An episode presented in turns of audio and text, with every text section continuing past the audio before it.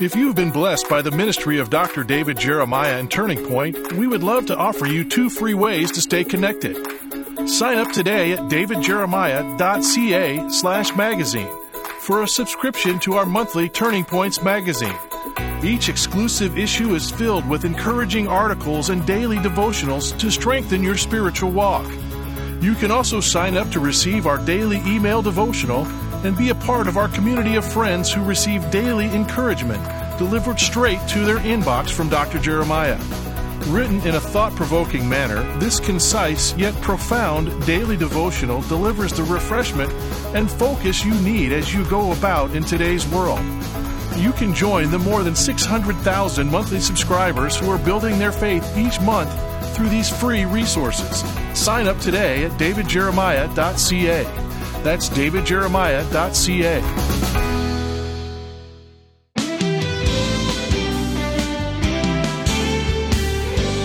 If you're a believer, is the resurrection making a difference in your life? Not just in your eternal destination, but in your daily life right now. Today on Turning Point, Doctor David Jeremiah shares why Jesus' victory over the grave ought to profoundly impact how you live, how you think, and how you interact with others. Listen as David introduces the conclusion of his message, Is He Living or Did He Die? Well, thank you for joining us today. We are going to finish up our discussion of this question, uh, and we're looking at First Corinthians chapter fifteen, one of the great resurrection passages in the Bible. The question is, is he living or did he die? And of course, the answer is both are true. He is living, but he did die. And how you put those together is the fact that he was resurrected from the grave. And what that means to us and what the Bible tells us it means to us, well, it's our subject for discussion on today's Turning Point. Before we get into this passage, let me tell you, there's a book that I have written called The Jesus You May Not Know. It just came out. It's not been available before this time. We have them now in the warehouse, and we'd love to send this book to you as a way of saying thank you for your gift to Turning Point of any size. Whatever your gift is, uh, you ask for this book and we'll send it to you. We do remind you that this is an important time for Turning Point as it is for many other ministries. We count on your ability to help us. Uh, we can't do this by ourselves, and we know that these are very difficult times. We cherish what you do, and we thank you in advance for your generosity. Many who normally do give are not able, so those of you who can, God bless you, and thank you for helping us stay focused during these challenging days. Well, let's get started with the beginning of our Friday edition as we look at this question, is he living or did he die? If you've been born once and you haven't been born again, you're going to die physically and you're going to die spiritually. Physical death is the separation of the soul from the body. Spiritual death is the separation from your soul from God forever. You don't want the second death. You don't want that. The Bible says you can avoid the second death by being born twice. You've already been born physically. Now get born spiritually. Let Jesus Christ come into your life. And when you are born spiritually, you may die once physically, but you will never die spiritually. And some of you, some of us, I believe I'm going to be one of them, I might not have to die at all, because if Jesus comes back before I die, I don't have to die no more at all. How would you like to, how would you like to escape it all?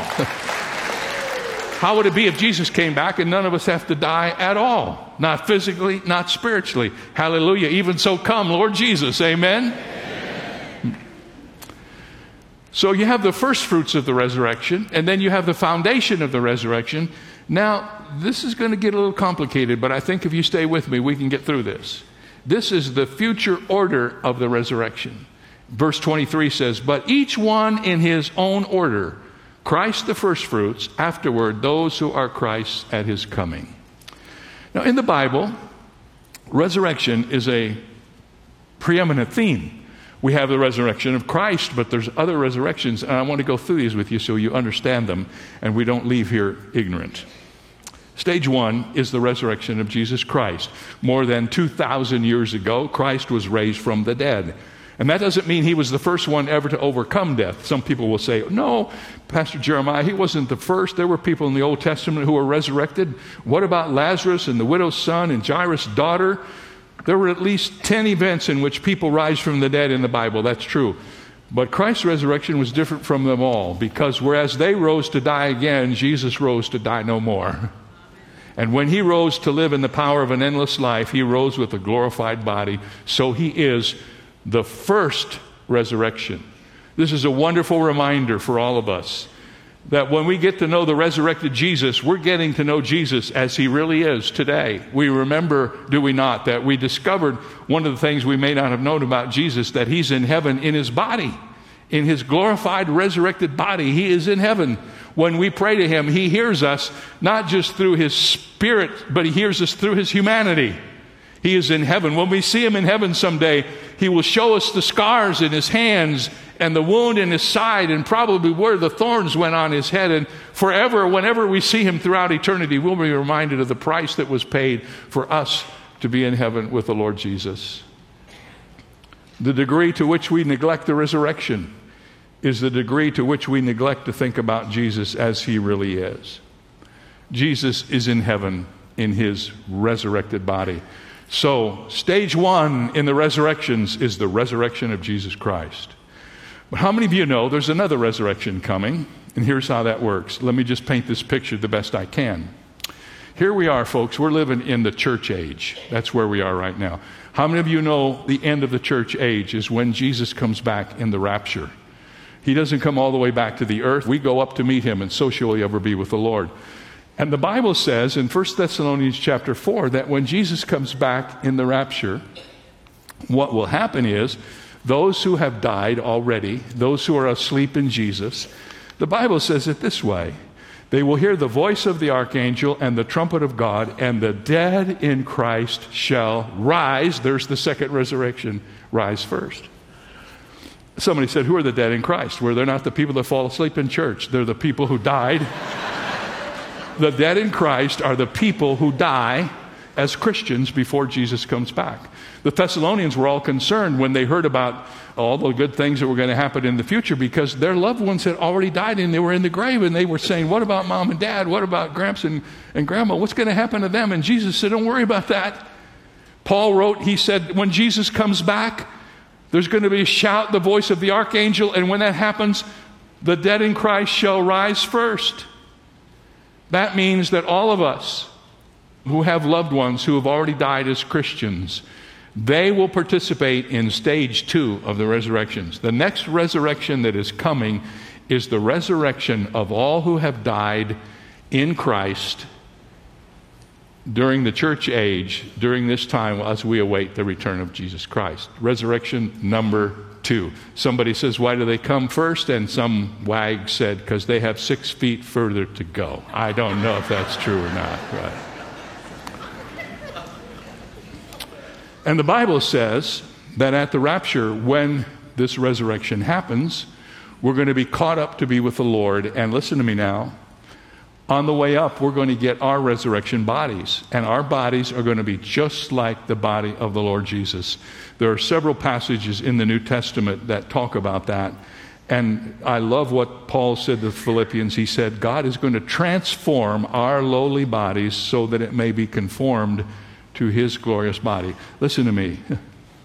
Someday we are going to have bodies by the Lord. Bodies of Jesus. The Bible says that we know that when he is revealed, we shall be like him, for we shall see him as he is. One day you and I are going to have perfect bodies. Bodies like the Lord Jesus. Amen.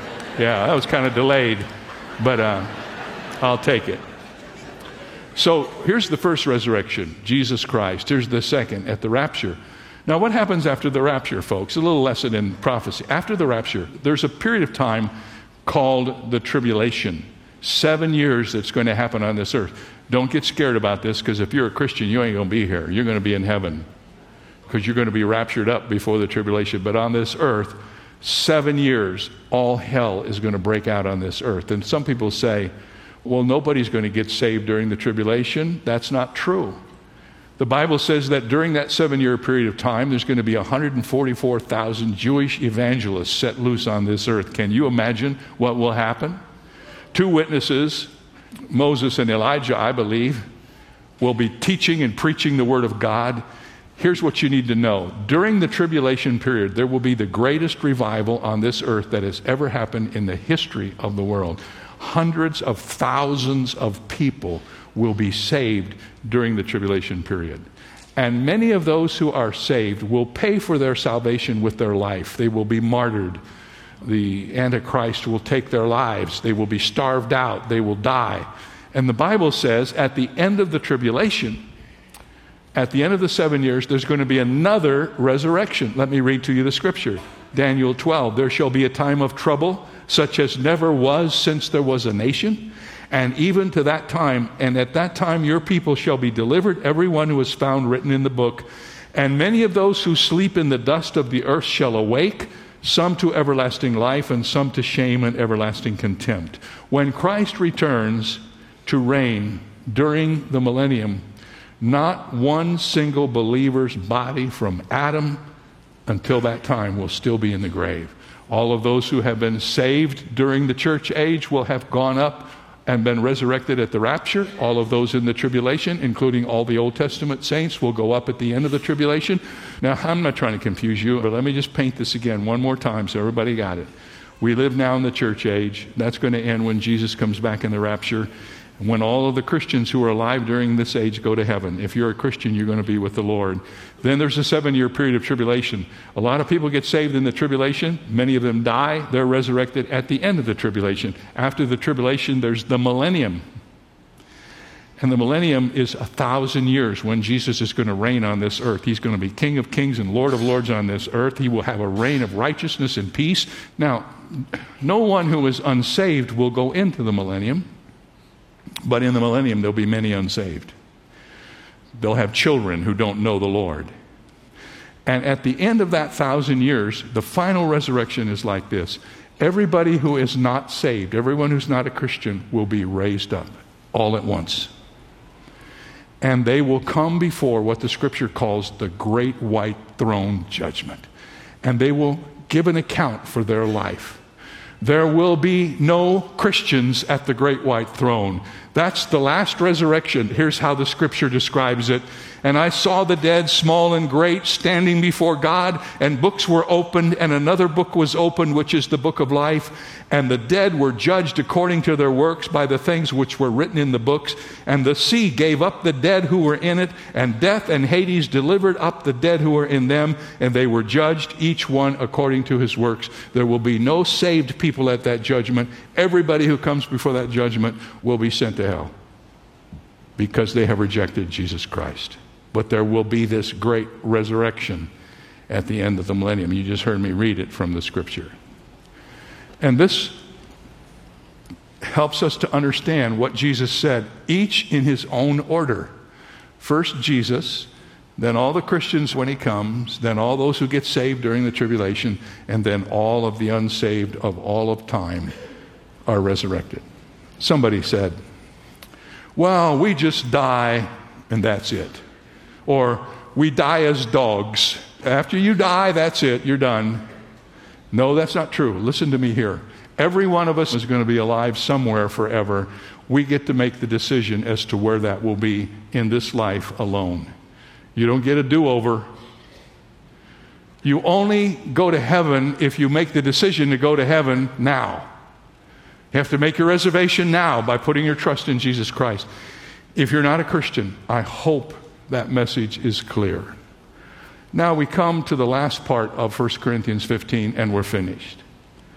What is the final result of this resurrection? Here it is. And here's what Paul says. He says, when this is all done, Jesus Christ is going to deliver up the kingdom to God the Father. Verse twenty-four and twenty-five, when he puts an end to all rule and all authority and power, for he must reign until he has put all of his enemies under his foot. Jesus came into this world not just to redeem us. He came into this world to redeem the whole universe. And one day, there's going to be a renovation of this world. I haven't time to talk about it today. And just as he redeems us and changes us from the inside and makes us new, one day he's going to redeem this old earth and make it new.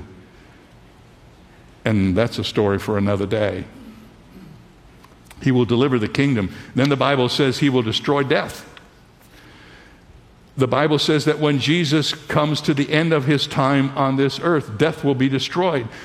fifteen twenty-six in First Corinthians says, the last enemy that will be destroyed is death.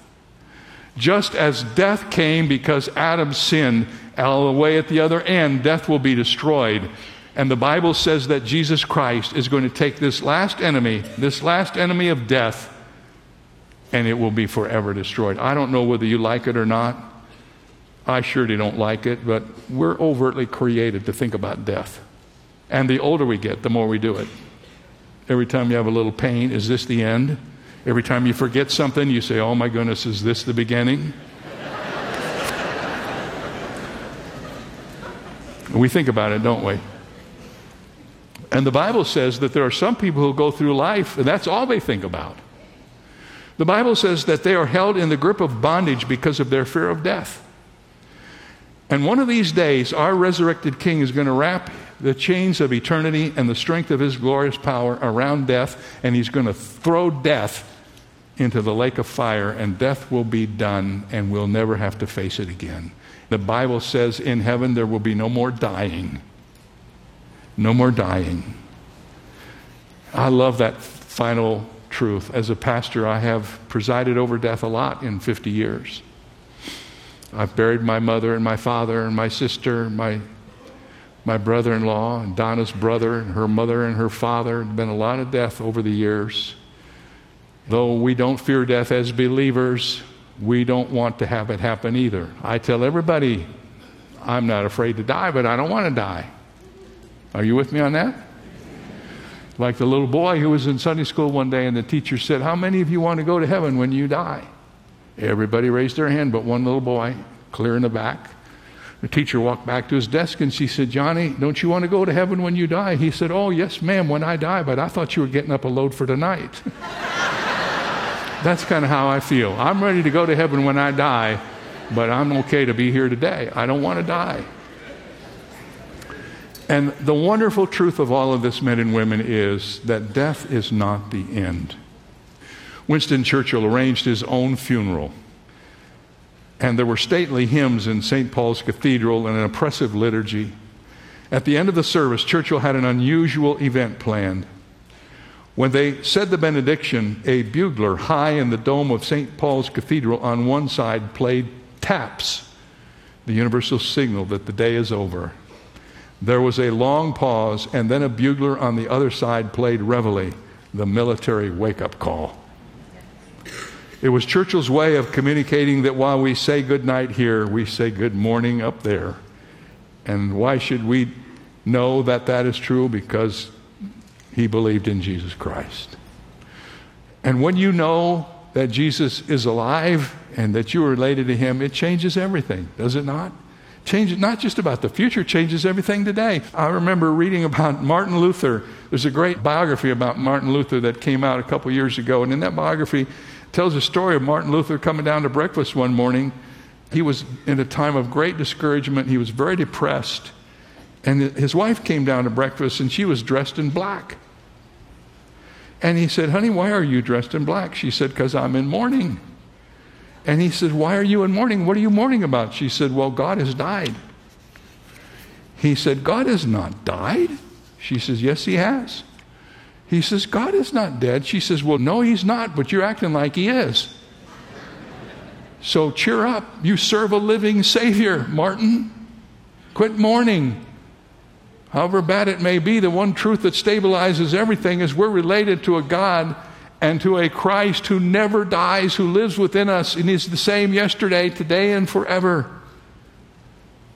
And our lives can be a daily experience of sharing in the power of the risen Christ.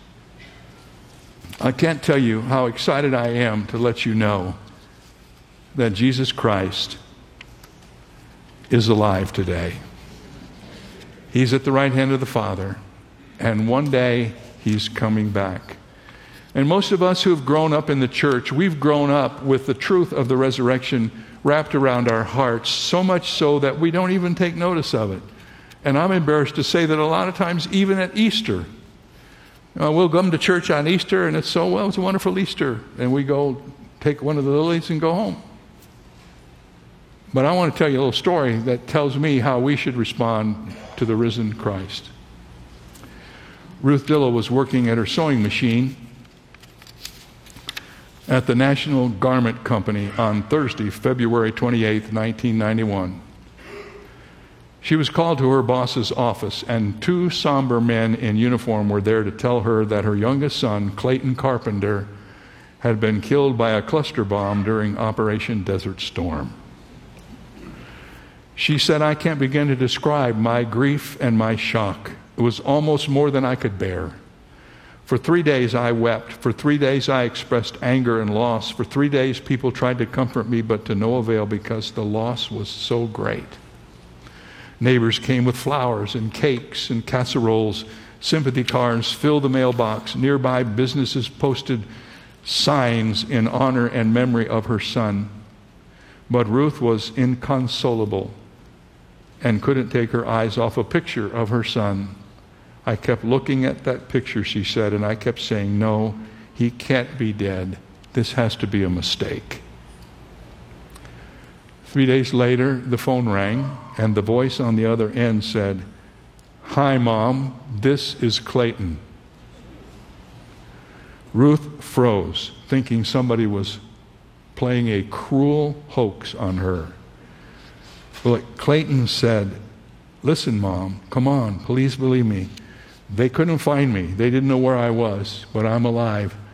And though I am hurt, I will soon be home." Now, let me ask you, what do you think it was like in that woman's heart when she found out that the son she thought was dead was really alive? What a party she must have had. What joy must have... I mean, she wouldn't have been able to do anything for a while just out of the sheer shock and relief of this story. Ladies and gentlemen, that's how we should feel when we comprehend the fact we do not have a dead Savior. We have a living Savior. He is not dead. He is living. Mm. Scour the religions of our day. None of them have a living leader. They go to the places where their bodies are interred, and there are monuments where they celebrate. But we have a living Savior, the Lord Jesus Christ. He's living in our hearts. I talked to him this morning. I bet you did too. He is alive. And if you don't know him, you know, I can rave on and on about Jesus. There are not enough hours in the day for me to tell you all the wonderful things about him, but here's the most important thing. He can take away from you the most awful thing you know about yourself, and that's the sense of guilt and wrongness. When you accept Jesus Christ, he forgives you for everything you've ever done or will do. He takes away that guilt, and he replaces it with peace and with a sense of his presence in your life. Why would you not want to make that important decision today to put your trust in him? Amen. Amen. We encourage you to do that. As we close out this week together and get ready for another weekend, I just can't help but remember how vital it is that I share the gospel with you, as I have been doing during this series about Jesus. He wants to come and live within your life. He wants to change you, make you brand new, forgive your sin. So wherever you are, whatever you're doing, just pause for a moment. If you're driving, get over to the side of the road. We have many guys who do this when they're driving across the country in a truck, in a big old semi. So pull that truck over as soon as you can, and just take a moment and get quiet before the Lord and pray this prayer. Dear God, please hear my prayer. I want to receive your Son, Jesus Christ, as my Savior. Lord Jesus, come. Live within my life and forgive me for all of my sin. I will live for you. I will walk with you. And thank you for hearing my prayer. And when you pray that prayer, as soon as you get a chance, let us know here at Turning Point. We have a couple of items we'd love to send you. Uh, one of them is called First Steps of Faith. It's a little book that helps you get started right. And the other is Your Greatest Turning Point. We have sent this little book to thousands and thousands of people over the years.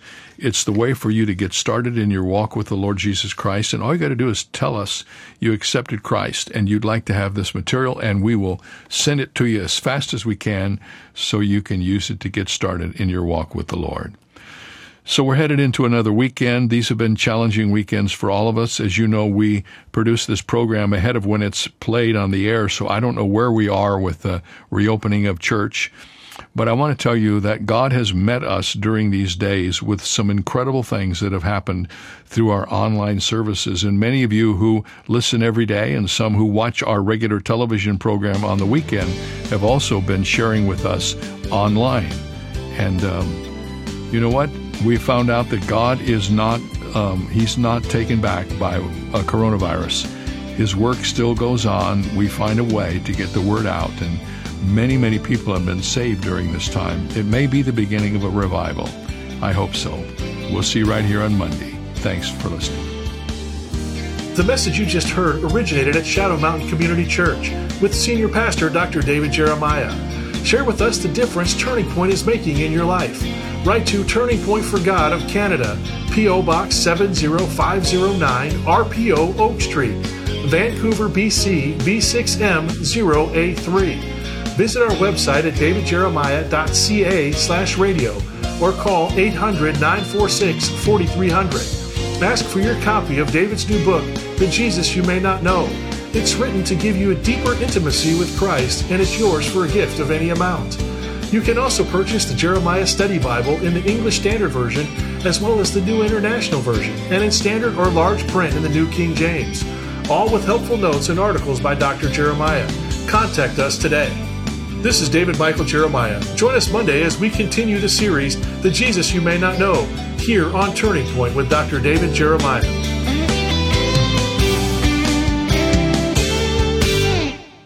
If you enjoy listening to Turning Point with David Jeremiah, you'll be happy to hear that there is now a daily Turning Point television broadcast that you can watch each weekday. Tune in to Faith T V, Joy T V, or Miracle Channel Monday through Friday to watch the Turning Point daily television broadcast. Be sure to check your local listings for the channel and time in your area, or visit davidjeremiah.ca forward slash TV to download a program schedule or watch at your convenience.